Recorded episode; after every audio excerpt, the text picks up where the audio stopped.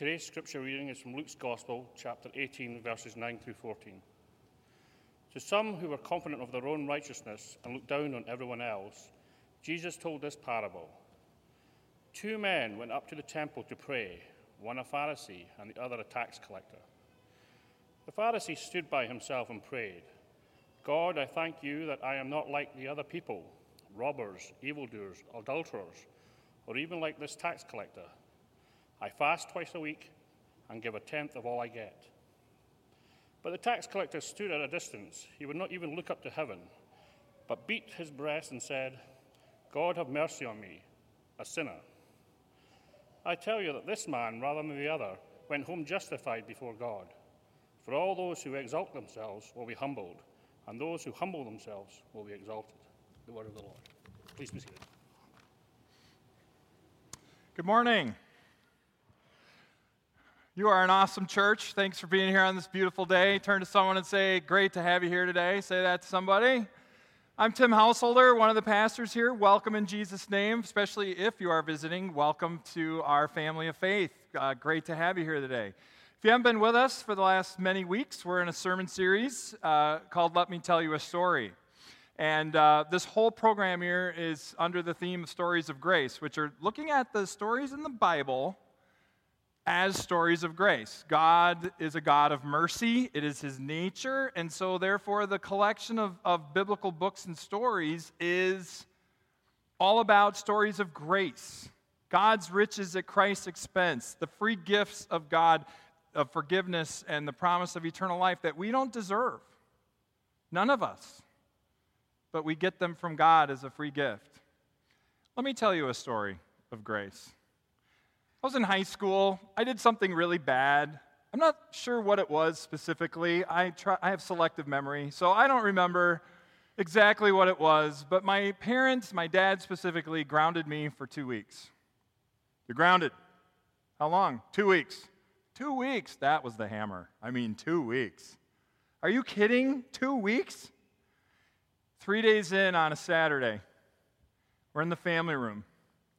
My dad goes, Get out of here. I go, What? Like, get out of here. Like, you don't want me in the room with you? Is it come to that, Dad? Is it that bad right now? No, get out of here. Go do something. I'm grounded. Yeah, whatever. Just, just go. Just don't do that again, ever. Grace. The punishment I deserved was lifted. My earthly father illustrated grace for me. And I, I remember that moment like it was yesterday because it was just this, this profound thing. And teenagers here who are grounded, good luck with that. But anyway, the point still stands. It was a story of grace. Paul writes in Romans, the sixth chapter, the wages of sin is death. That's what the Bible says. That's, that's why we die a mortal death, our brokenness, our sin but it's not a period at the end of that phrase, it's a comma. But the free gift of God is eternal life through Jesus Christ. You see, grace is a free gift of God that promises us eternal life for the one who believes in Jesus as Lord. The wages of sin is death, but there are stories of grace from cover to cover in this Bible. I tripped over a cartoon a little while ago. Uh, it's from the Young Chronicles, uh, the Young Jesus Chronicles. There's Jesus over on the far right, and the teacher's saying, Matthew, Mark, Luke, and John, see me after class. Your book reports are surprisingly similar. Matthew, Mark, Luke, John, the, the four gospel writers, the good news of Jesus in our uh, New Testament. And it's a great joke because, yeah, they're a lot alike. And if they were in a class together, they would maybe be uh, called to come see the teacher after class because they are a lot alike. They all tell the story of God's Son as Savior of the world who dies on a cross for the sins of the world. And through faith in Him, we are saved by grace through faith. But they're very different as well. They don't all have all the same stories, many are similar. And it's because they're writing to different audiences, and each gospel writer is asking a different question. In fact, they're answering a different question. And so we'll bring up the books of the Bible Matthew, Mark, Luke, John. Everyone knows, uh, or may know, or may not know, those are the first four books of the New Testament. Tell the story of Jesus' life. And each author is asking a question. Matthew's asking this question Is Jesus the promised Jewish Messiah? Matthew was Jewish, writing to Jews. And he wanted them to know this Jesus from Nazareth is the promised Messiah that all the prophets said was coming for God's nation Israel. Specific audience. That was so if you read Matthew, you're going to see all the references to Old Testament scriptures and all the fulfillments Jesus had because that connection to the Jewish faith in the Old Testament. Mark comes along and asks the question Is Jesus the Son of God? Mark is writing to Romans, scholarship believes, and, and the Romans are all into power and authority, and he wants to, them to see and know in his gospel that, that this is God's Son, the very God of creation. This is him incarnate, and he has all these uh, powerful things about him and can perform these miraculous things as God in flesh. So that's who he's writing to. Luke's gospel is asking this question Is Jesus the Savior of all people? All people. Not just the Jewish people, not just the nation Israel, but Luke wants to open up the circle for all nations. Why? Luke is a Greek, and Luke is writing to Greeks. Completely different audience. So his gospel is trying to write to a non Jewish audience to try to explain to them who this Jesus is. So here's these three questions Is Jesus the promised Messiah? Is Jesus the Son of God? Is Jesus the Savior of all people? And John's gospel answers with a resounding I am. There are seven I am statements in the Gospel of John where Jesus says, I am the bread of life. I am the light of the world. I am the good shepherd. I am the promised Jewish Messiah. I am the Son of God. I am the Savior of all people. I am. And he is echoing God's words in the Old Testament who said, I am. So it's in this context we heard the scripture read today. Luke's gospel um, is Jesus the Savior of all people? And so we put a box around that because this is the, where the parable sits. And it's always good when we read the Bible to kind of know the context. What was the author trying to accomplish? The author of this parable is asking the question, as a Greek writing to Greeks, is Jesus the Savior of all nations? So he tells this parable. Want to join me back in the scripture, Matthew 18, verse 9? To some who were confident of their own righteousness and looked down on everyone else, Jesus told this parable. Two men went up to the temple to pray, one a Pharisee and the other a tax collector. Pause. I tripped over a fun video. I've seen this guy live. He is absolutely hilarious. He's a comedian named Michael Jr., that's his stage name. He talks about two people praying in public in church. Take a look. Have fun with it. And feel free to laugh. I remember going to church as an adult, right, for the first time when I started going to church, and I walk in, and the pastor was like, he said, I want you to pray with your neighbor. And I'm like, well, my neighbor don't go to this church. I don't know if you want me to, you want me to call my neighbor on the phone? That's creepy. I ain't going to do that. Right, then they explained to me, right, your neighbor is a person sitting next to you. Listen, I'm brand new at this Christian stuff. I don't, not, I didn't even know you're supposed to pray out loud, let alone with this lady. I don't even know this lady. What am I supposed to pray about? Lord, help these bumps go down on this lady's face. I don't know. what I don't know what to pray about.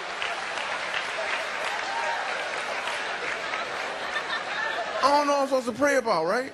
She went first. She was praying all good, and she must have been John the Baptist's little sister or something. praying.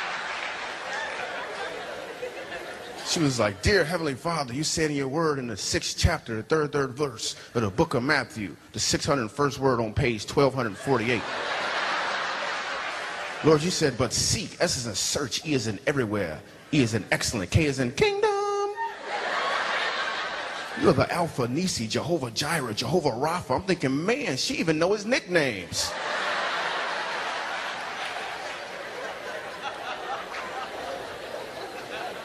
Now it's my turn to pray, right? But I don't got the spiritual vocabulary to just, but I'm not going to let her out pray me. So I'm like, okay, God, first of all, you are good people. You know, you are good, Lord. You were good. You were good to the last drop, Lord. Um, because, Lord, I, I just got to obey my thirst, Lord. You know, because choosing moms choose Jesus. So, Lord, because, you know, as the, as the rocket's red glare, Lord, it gave proof to the night, Lord. I believe I can fly, amen.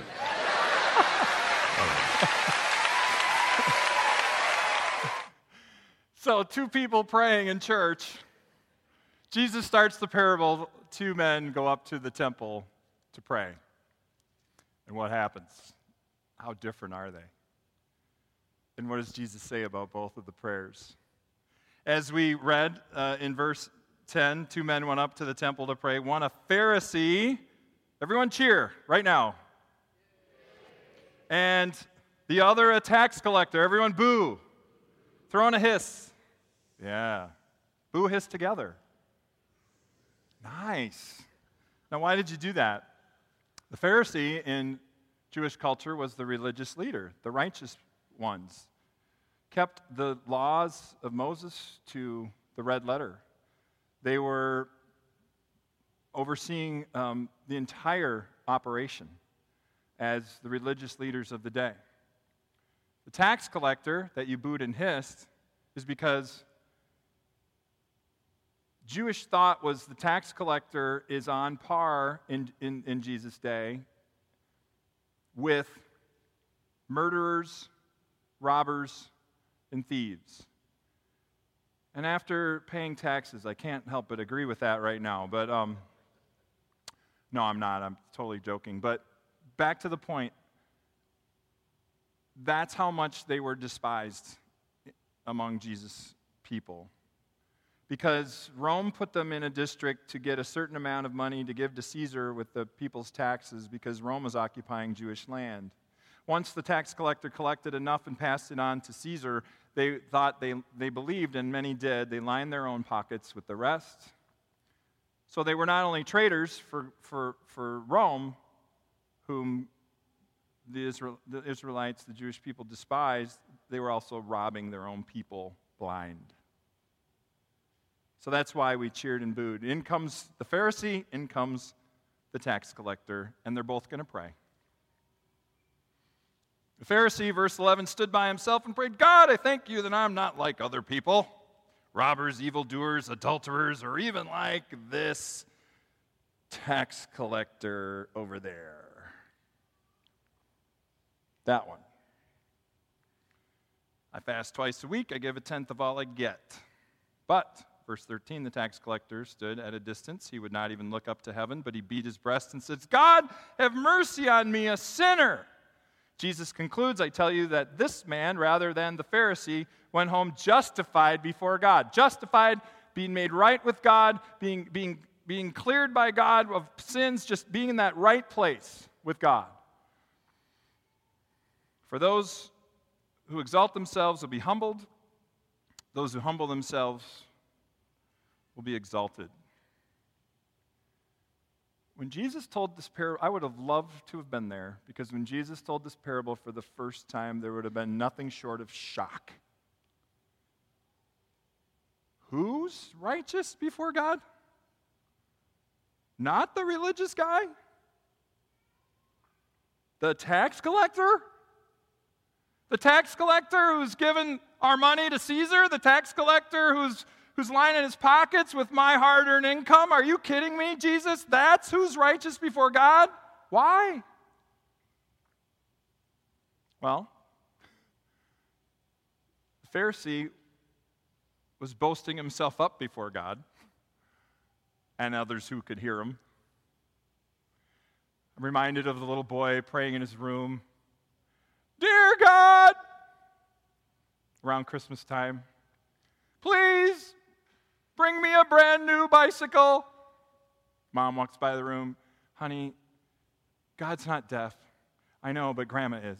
That's what he says back. Sometimes we're not praying to God, we're praying for other people to hear us. The tax collector is going right to God. Have mercy on me, a sinner, and that's the one who's righteous before God. A couple, three things to think about uh, as we uh, think about this, this parable. First, this prayer begins with humility. Author and theologian C.S. Lewis said this Humility is not thinking less of yourself, it's thinking of yourself less. I love that. And when we come to God in prayer, it's not that God wants us to beat ourselves down. It's not that God wants us to, to uh, not have self esteem. It's, it, it's not what we're talking about when we talk about prayer. We're talking about just not letting the prayer be so much about how great you are, but, but just that conversation with God. Focusing on your relationship with God, focusing on the one you are talking to when you pray, less than yourself. Scripture says this in James Humble yourself before the Lord, and he will, he will lift you up. Humble yourself in front of God. And that's exactly what the tax collector did. The Pharisee sure didn't. The second thing we can think about from this parable is this prayer is a time to seek God's forgiveness. The Pharisee went in prayer and just boasted himself up. I thank you, I'm not like other people, especially this guy over here. And the, and the tax collector says, God, have mercy on me, a sinner. And so prayer is a time to seek God's forgiveness. Rob Bell was uh, a young pastor, uh, hard, a little hard to see today with the sun out, but um, sometimes renewal comes in surrender, he says. To come before God in prayer and just surrender. God, I can't be righteous on my own. I can't earn my salvation. I can't do enough good things to earn your favor. Have mercy on me, a sinner. I surrender. And in 1 John, scripture says this If we confess our sins, God is faithful and just to forgive us our sins and to cleanse us from all unrighteousness. That's the daily washing Martin Luther talked about, where we sin daily, but we also go to God daily in prayer and confession, and we're bathed in grace, and we get completely washed clean. Like all the dirt and all the junk and all the filth of sin on us, completely washed away when we confess our sins to God. So, prayer is a time to seek God's forgiveness. Third and final thing God welcomes our honest and heartfelt prayers. If I could coach you and encourage you today in your prayer life, in your prayer life, just be you. Just be you. Don't go in with the Pharisee mindset trying to impress God or other people with, with your prayers. Just be you. We can't fool God. We can fool other people, perhaps. We can fool some coworkers. We can fool some neighbors, right? We can't fool God. He knows every layer. Scripture says He knows the numbers of hairs on your head. Scripture says he knit us together in our mother's womb. You can't be anything but yourself before God. And, and when you're not authentic, you can go back to this parable and see what God thinks about that. One of the most poignant moments in my prayer life came, I don't know, 14 years ago, 15 years ago. I was experiencing loss.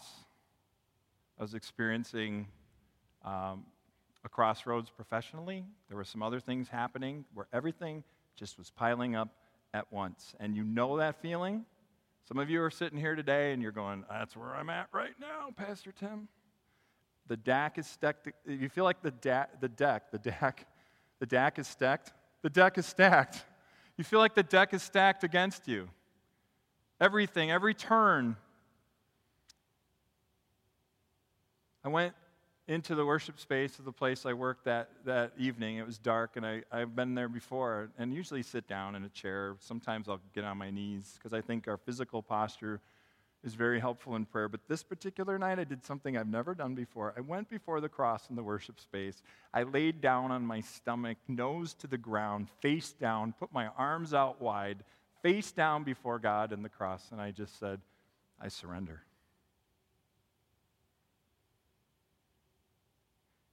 I got to tell you, that is not a comfortable position. But what a powerful moment. When you come before God in prayer, just be you. He wants you. He wants your heart. He wants your heartfelt prayers. And so I want to close this morning with an acrostic that we've used before around here at Alleluia called the Acts of Prayer. And the acts of prayer are using the letters of the word. And, and I, I share this with you because I've had such profound experience with this, um, this pattern. And I usually do this um, at night before I go to sleep. And it's the acts of prayer. And it's um, A is for adoration. You, tell, you give God praise, you adore God, you tell God how great God is and, and admire. Sometimes I say, God, you're awesome. Your, your creation is just unbelievable. I saw a flower blooming today, and I, I knew that was you. I knew that you put that there for the beauty of creation. I just, I adore you, you know, so those kinds of things. Confession. That's what the tax collector did. That's what we do often in our prayer uh, here at Alleluia. Our, every time we say the Lord's Prayer, we confess our sins to God. So confession, there you just say, have mercy on me, God, a sinner. And I, I, try, to, I try to name the things that I know uh, have been sinful and I'm wrestling with in my life. T is thanksgiving. Give God thanks. When's the last time you prayed and just thank God? Thank you, God. Thank you for this and for this. And oh, by the way, thanks for that. Thanks for this. I know your hand was in that. Thank you. I complain a lot, God, but I, I don't often acknowledge all the reasons I should be thankful. It's easy to be negative. It's easy to let God have it with some stuff, but man, how about thanking God? Maybe for this next breath. That's a gift. And finally, we get to supplication, big word that means ask. Ask God. Now you get to the asking part. How often do we pray and we start our prayer, gimme, gimme, gimme, gimme, gimme, please, please, please, help me, help me, help me. Well, there's a place for that. And Jesus, even in the Lord's Prayer, you know, has us praying for those things, daily bread, those things. But I think it's powerful pattern when you give God his due praise, you confess your sins, then you're, you're like the, the tax collector in this parable. Now you're right with God. Now you're in a place where you're justified. Then you thank God. Then you ask. So I usually, uh, and all the pastors, we usually end our messages with a prayer. And I would like you to do a silent prayer. I'm going to walk you through this. You don't have to do this exercise, but if you'd like, you can. You might want to try it on for size. I want to walk you through this prayer model briefly here. You're the end of the sermon. You're praying. So pray in silence, pray in your heart. If you'd like, you can fold your hands. If you'd like, you could bow your heads and close your eyes. And I'm going to walk you through this prayer. Let's pray. Gracious God, we come to you just as we are in our prayer. Adoration. Here, give God your praise.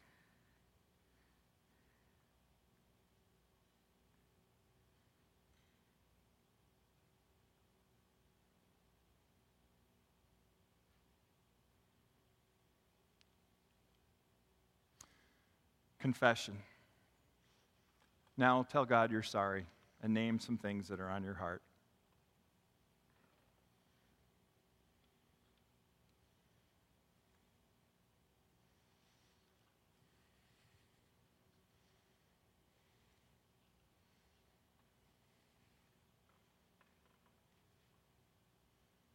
Thanksgiving. Now thank God for things in your life or the world around you.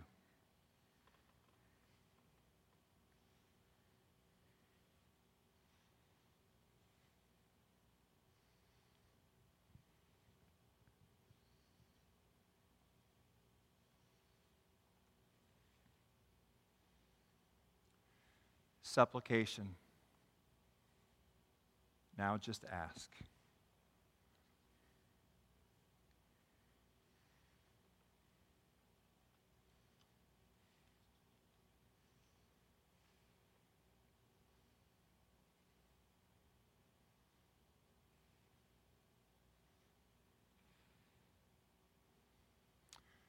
In Jesus' name we pray. Amen.